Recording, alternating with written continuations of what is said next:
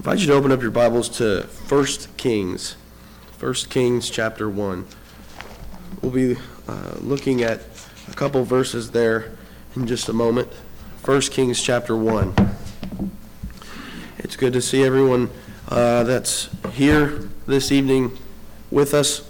Uh, It's good to be able to worship God with you as always, to study His Word.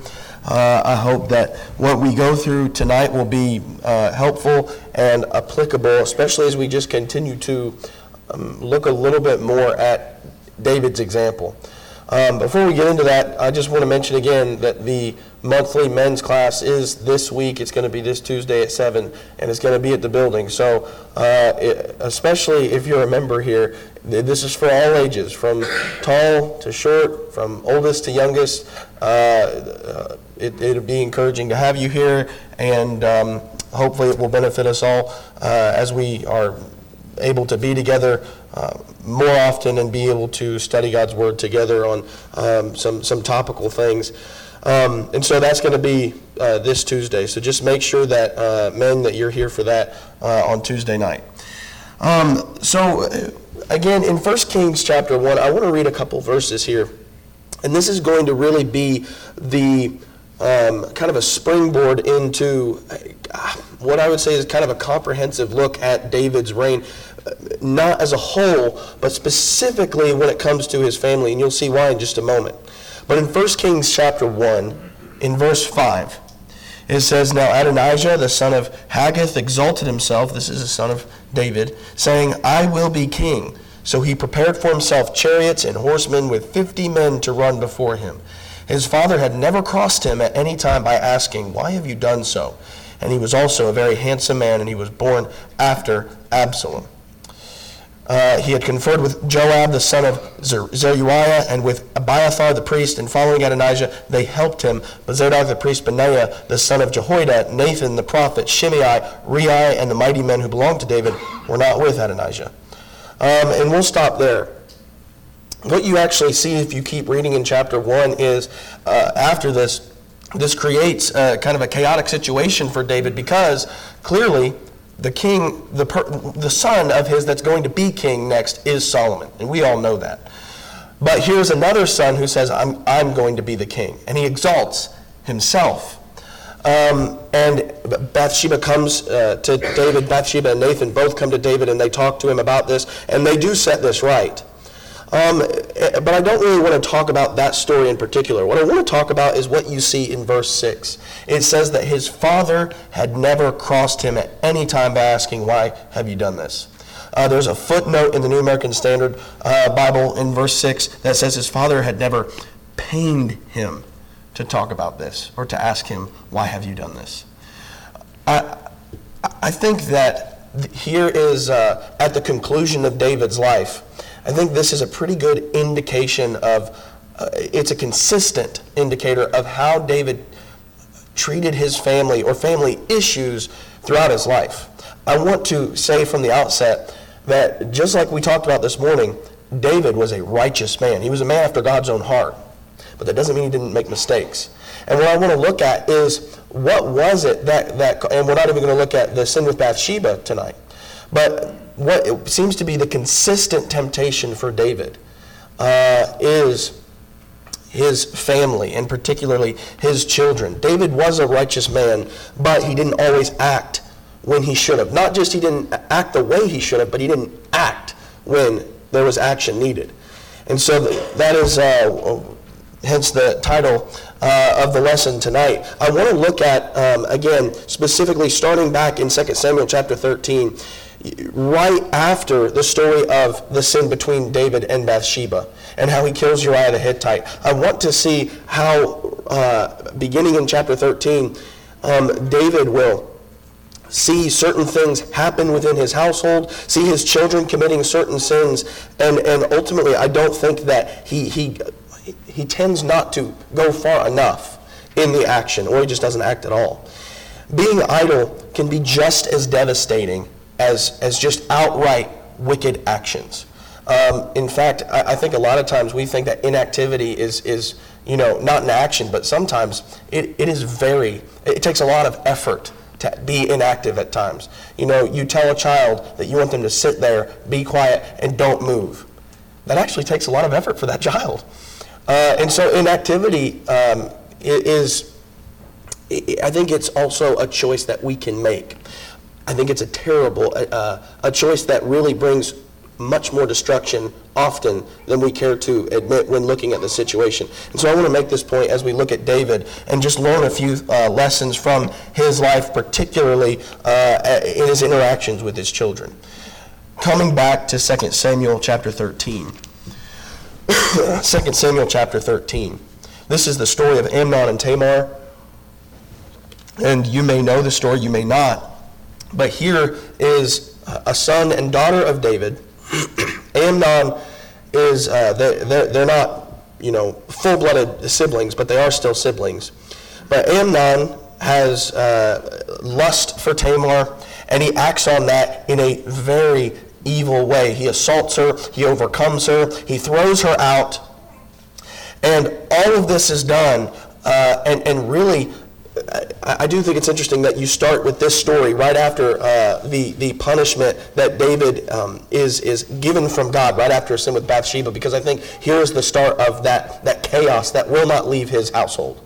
Uh, it begins immediately in the next chapter. And so you have this ter- terrifying story of Amnon treating Tamar this way. And what this starts is, is just a domino effect of, of familial uh, chaos, familial hatred.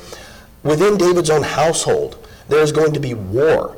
Not just war with the Philistines, not just war with, with you know, known enemies of God, pagan nations, but with his children and between his children.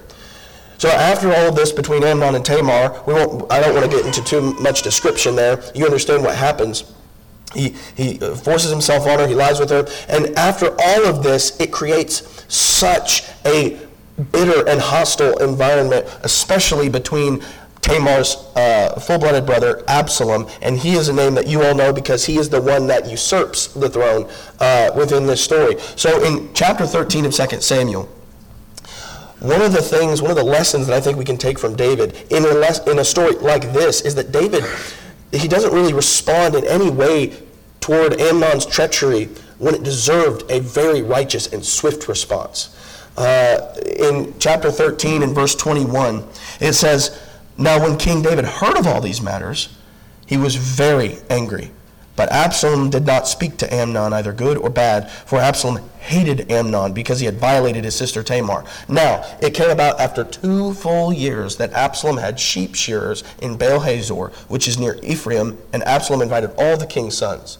Now, what you're going to find after this is that he kind of creates this, um, uh, this, this scenario where all of the king's sons are going to be together, and he uses this event to kill Amnon.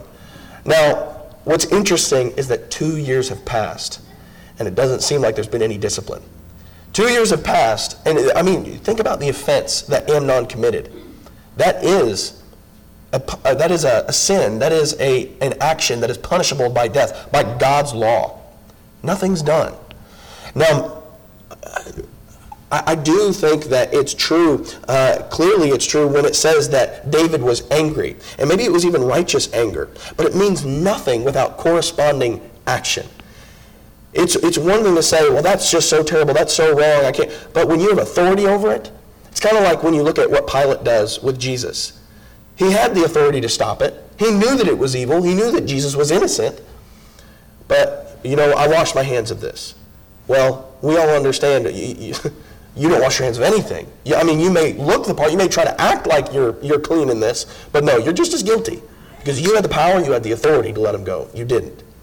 And in the same way, I look at David here and I think, how could two years go by and, and nothing, nothing seems to be done?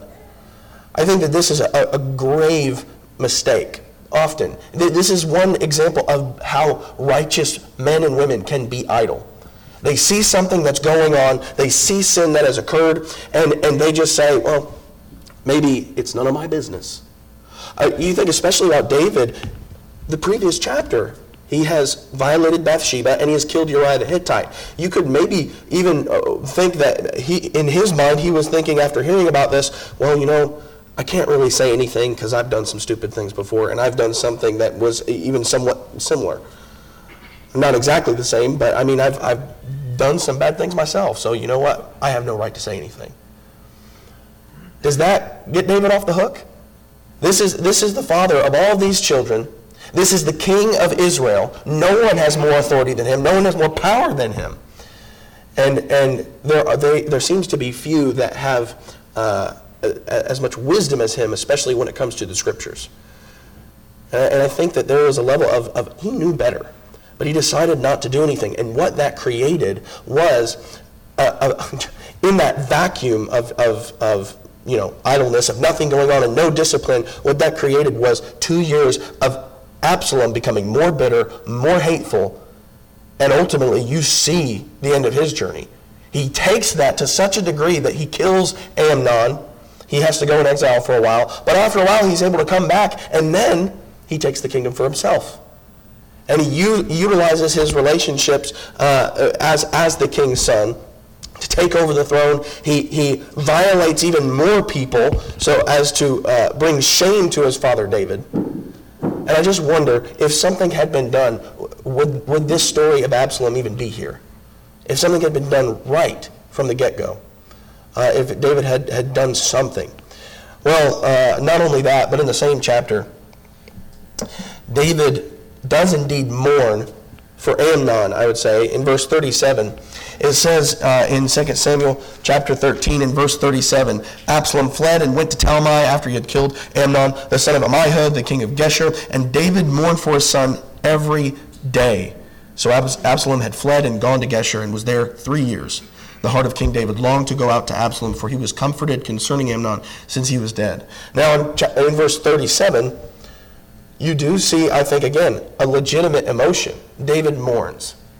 But it's just it, it seems to be just too late.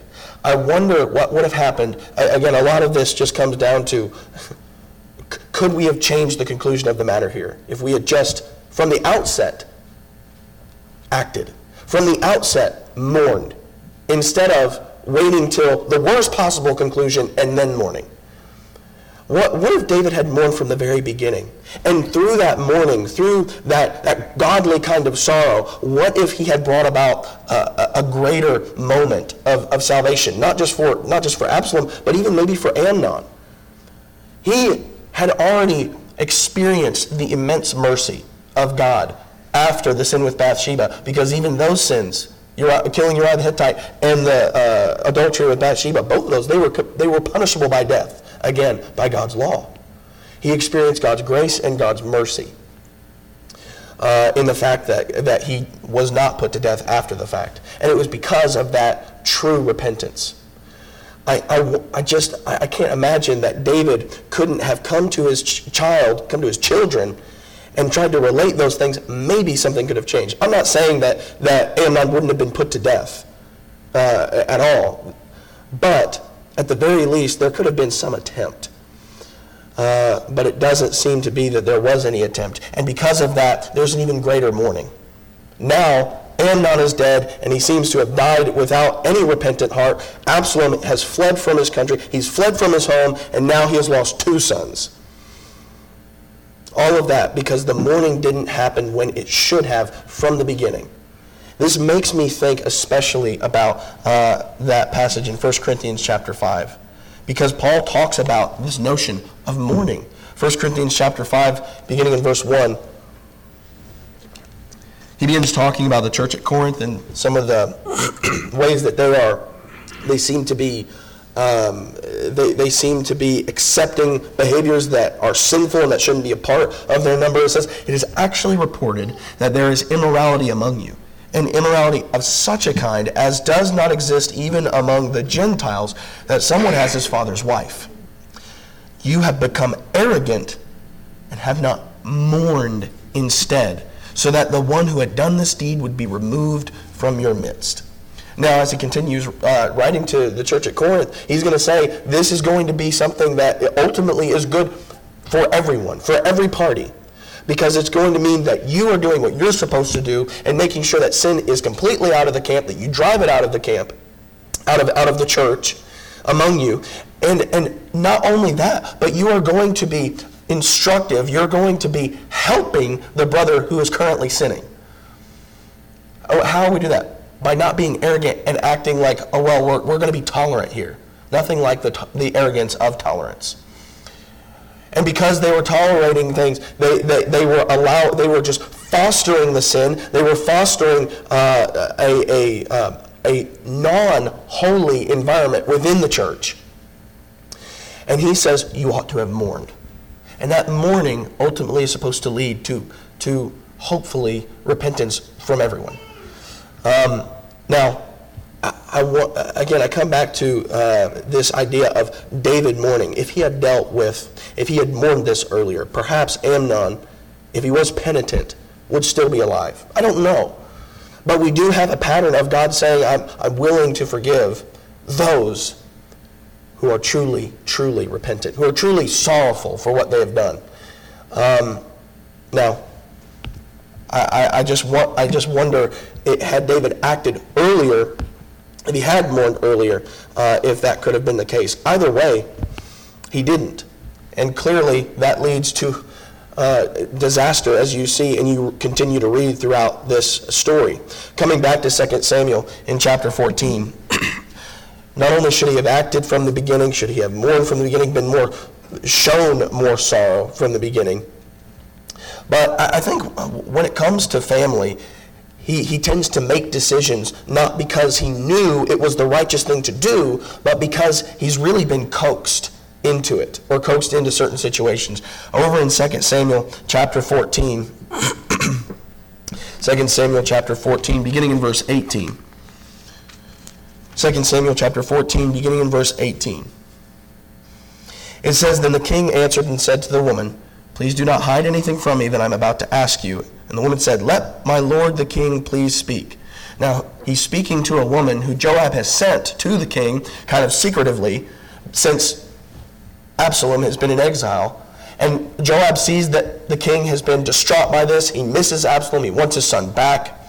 And uh, so he sends this woman secretly to kind of give this illustration, uh, uh, to, to maybe tie this into uh, David's situation with Absalom, saying, "Well, you know what? Why don't why don't you let Absalom come back? Why don't you bring your son back? Uh, if you are going to be so kind in the previous illustration." Now he is a discerning man, uh, David, and so he asks in verse 19, "Is the hand of Joab with you in all this?" And the woman replied, As your soul lives, my lord the king, no one can turn to the right or to the left from anything that my lord the king has spoken. Indeed, it was your servant Joab who commanded me, and it was he who put all these words in the mouth of your maidservant. In order to change the appearance of things, your servant Joab has done this thing. But my Lord is wise, like the wisdom of the angel of God, to know all that is in the earth. And so he kind of sees past this. But in verse 21, it says, Then the king said to Joab, Behold now, I will surely do this thing.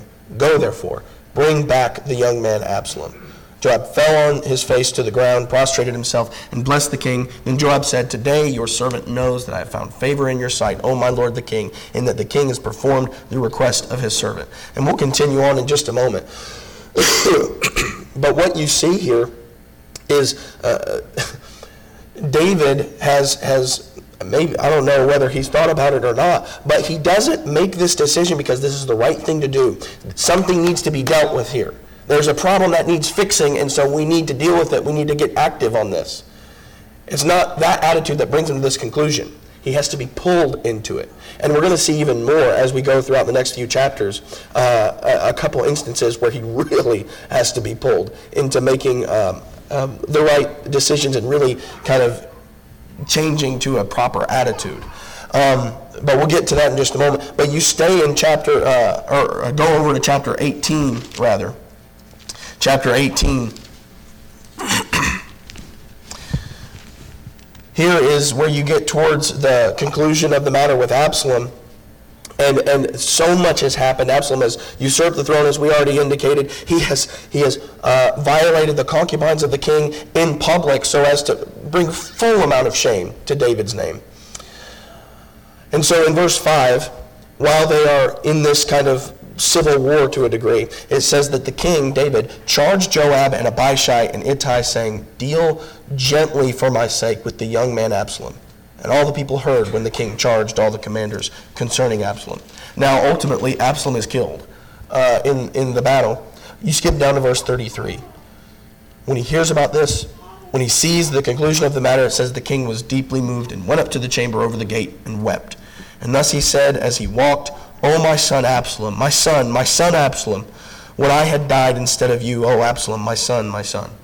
Now, let me just say, the point here is not, is not to say that David is, is, is, uh, is wrong just because he has very natural feelings about losing a child, about losing family. But what you do see is that David does not seem to have, in his language or in his, his attitude, the, proper mindset of all of the treachery that Absalom has, has involved himself in. Even after all of the wickedness and just how he has made himself a stench among the people of Israel, and especially when you look at God's law, David wouldn't treat Absalom's sins as, as the terrible offenses that they were.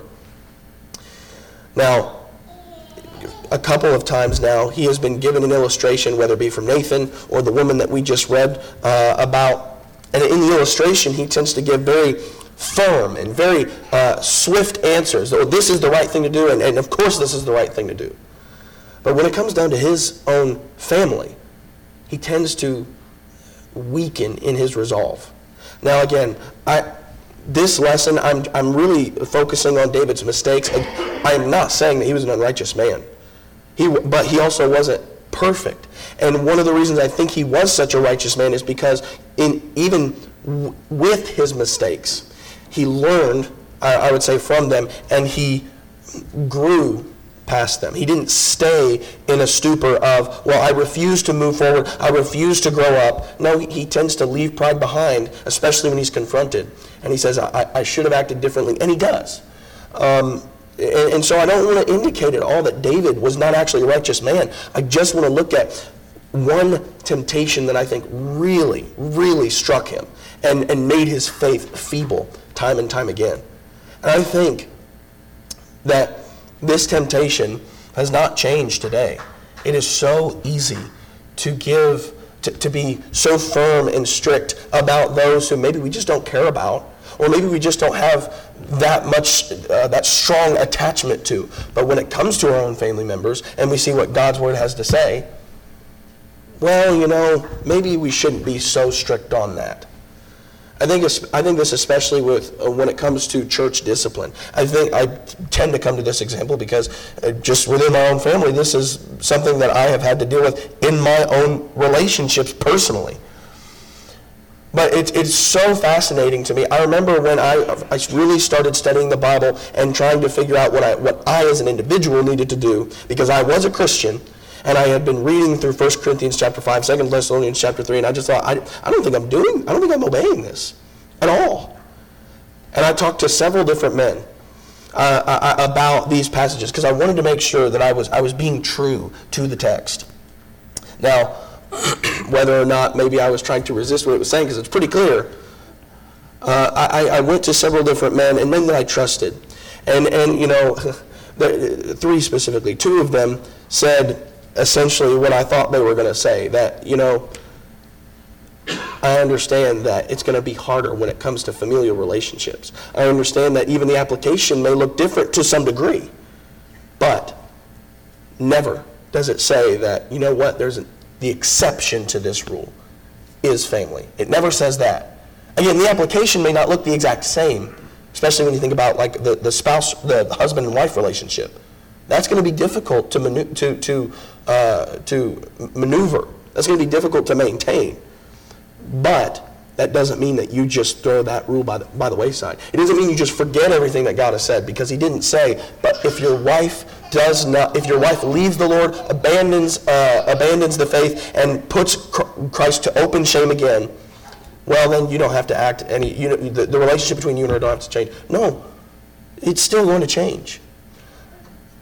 I, I, two of the men that I talked to, they, they uh, said exactly what I thought they were going to say is exactly that, that there doesn't seem to be an exception.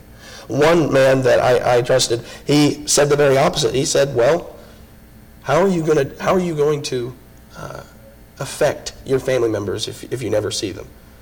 Well, I, I, didn't really think that that study went as well, um, maybe as he thought, because that wasn't the question. It wasn't, should I ever see them again? It was, does this apply to family members? And it did. Now, all of that just to say, we, it, it, it can be so easy to, again, weaken our resolve and say, you know what, maybe this is the exception. We just don't have to think about it.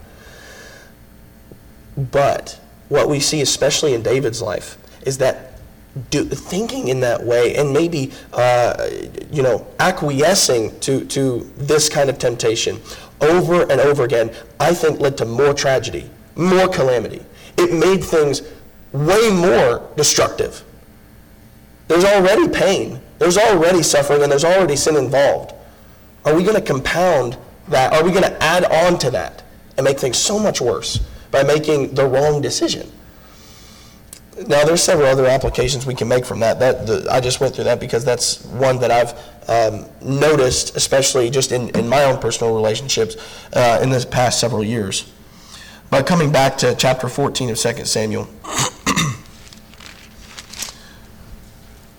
coming back to chapter 14,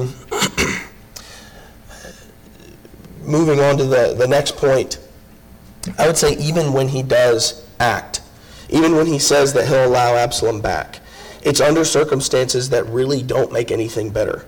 Um, in verse 24 of chapter 14, it says, However, the king said, Let him turn to his own house and let him not see my face. So Absalom turned to his own house and did not see the king's face.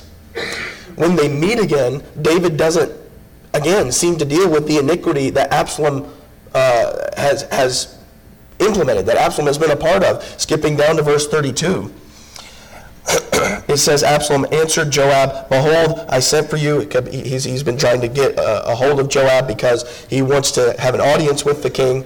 Joab didn't answer the first one, and so he uh, set fire to um, his fields. And so he says, Behold, I sent for you, saying, Come here that I may send you to the king to say, Why have I come from Geshur? It would be better for me still to be there. Now, therefore, let me see the king's face, and if there is iniquity in me, let him put me to death. So when Joab came to the king and told him, he called for Absalom. Thus he came to the king and prostrated himself on his face to the ground before the king, and the king kissed Absalom. Now, I, I, this is not to say that David's mercy isn't a beautiful characteristic.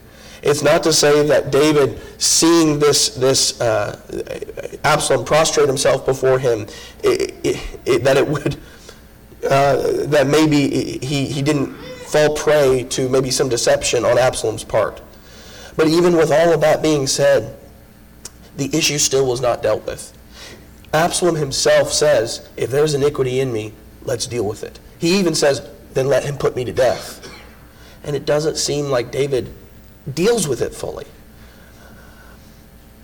I, am all for being merciful. I am all for trying to, uh, trying to emulate and imitate God, Christ, in, in His commandments on how we are to forgive one another and how we are to help one another, have compassion for one another. But compassion does not mean leaving things unsaid, it does not mean leaving problems unfixed.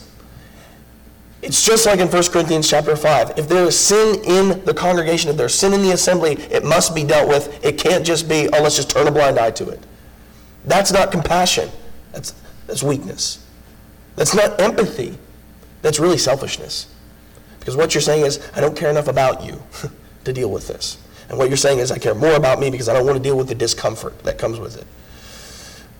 So, and I would just add to that, it, it, you can clearly see as you read throughout the story and read throughout the next couple of chapters the full culmination of Absalom's conspiracy. He absolutely did not have a broken spirit that David talks about in Psalm 51 after his sin with Bathsheba. He, he absolutely did not have that contrite heart that God says, I, am willing to have mercy toward. And, and so, because of that, I think that uh, it, because it was family, maybe David did not stay as, as, as convicted as he would with, with others. And so, uh, not finally, but second to last, even there are times where David even has to be rebuked for his mixed priorities when it comes to uh, his family, and, and particularly his sinful uh, family. In chapter 19, beginning in verse 1 of 2 Samuel. This is right after it says uh, that he has been, uh, that, that, that Absalom has been killed, that he has been killed in the battle, and he is so just grief stricken. In verse 1 of chapter 19, it says, It was told Joab, Behold, the king is weeping and mourns for Absalom. The victory that day was turned to mourning for all the people. For the people heard it said, eh, eh, for the people heard it said that day, The king is grieved for his son. So the people went by stealth into the city that day, as people who are humiliated steal away when they flee in battle. The king covered his face and cried out with a loud voice, Oh, my son Absalom, oh, Absalom, my son, my son. Then Joab came into the house to the king and said, Today you have covered with shame the faces of all your servants, who today have saved your life and the lives of your sons and daughters, the lives of your wives and the lives of your concubines, by loving those who hate you and by hating those who love you. How had he done that? For you have shown today that princes and servants are nothing to you. For I know this day that if Absalom were alive and all of us were dead today, then you would be pleased. Now therefore, arise, go out and speak kindly to your servants. For I swear by the Lord, if you do not go out, surely not a man will pass the night with you. And this will be worse for you than all the evil that has come upon you from your youth until now. What is interesting about this is it's kind of hard to look at Joab because he is not a very righteous man himself. He, he kind of is a flip flop. He, he, goes back and forth. Uh, he, he is not the, the most upright of men, but in this case, he seems to be uh, giving good uh, recommendations to David. He seems to be giving a, a, a righteous rebuke, a rebuke that's deserved. David, how is it that you can look at an enemy of, let's face it, the Lord's anointed, David? How can you look at an enemy of the Lord's anointed who opposed himself against him with, with more compassion than all of the servants, all of your army, all of your soldiers that put their lives on the line to fight that one. Uh, it, it, it is amazing to see that rebuke because, and even after that, David does not say, How dare you? He doesn't say, No, you're wrong and this is why. He actually heeds the warning, he heeds the instruction, the rebuke of Joab, and he does what Joab says. And what that seems to indicate is that Joab was right. He should have been celebrating with the men because they had done him a great service. They had, give, they had shown him honor. There is victory in the land of Israel. An enemy of God, an enemy, an unrighteous man was put to death for his sins, for his rebellion. That is a day of victory. And he treated it as a day of sorrow. Now, all that just to say, ultimately, he, he had clearly had mixed priorities. He didn't fully deal with the issues when it came to his family, so he had to be rebuked for it. Um, so, finally, I come back to 1 Kings chapter 1. At the conclusion of his reign, while he's sitting on essentially his deathbed because death is at the door, you come back and you read once more, here is a son. And a son that it says in, at the end of verse 6 was born after Absalom. There's some context behind that name. Here is another son that exalts himself and says, I'm going to be king. He brings even more chaos, he brings more destruction. And why is it? Because David never pained him. David never uh, crossed him about this. And it just makes me wonder are there moments where it doesn't have to just be with, it doesn't have to just be with, uh, I, I think I got behind on the chart again. I'm sorry about that. But it doesn't just have to be with family, it could be with anybody. Is there someone, are there people that we are not painting, that we are not crossing simply because maybe we don't have the courage? Simply because we lack the proper conviction. Maybe we don't have strong enough faith. What may be the reason? I think ultimately these things tended to occur between his children because David never fully corrected his family. He never had the heart to. It's so easy for us to do the same.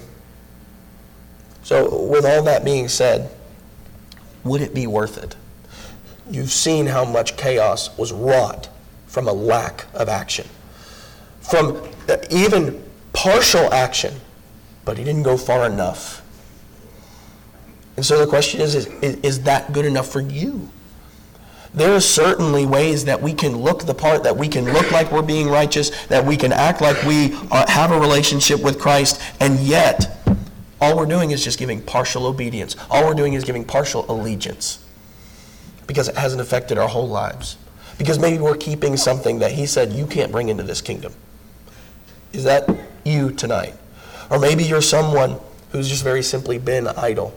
You have heard the gospel message. You've heard the instruction that God has given you. You, you understand that unless you're a part of His kingdom, you will be destroyed. Because what that means is you're a part of the, the camp of the enemy. Are you willing to be idle when it comes to eternity? God says, I, I can give you the ultimate reward. God says, you don't have to go to eternal damnation. He makes it so accessible, He makes it so clear for us to, to, to come before Him and submit ourselves to that victory. The question is, again, are you willing to act on that? If you are tonight, we would love to assist you in that. If we are able to assist you in any way, please let your need be made known. Come forward as we stand and as we sing.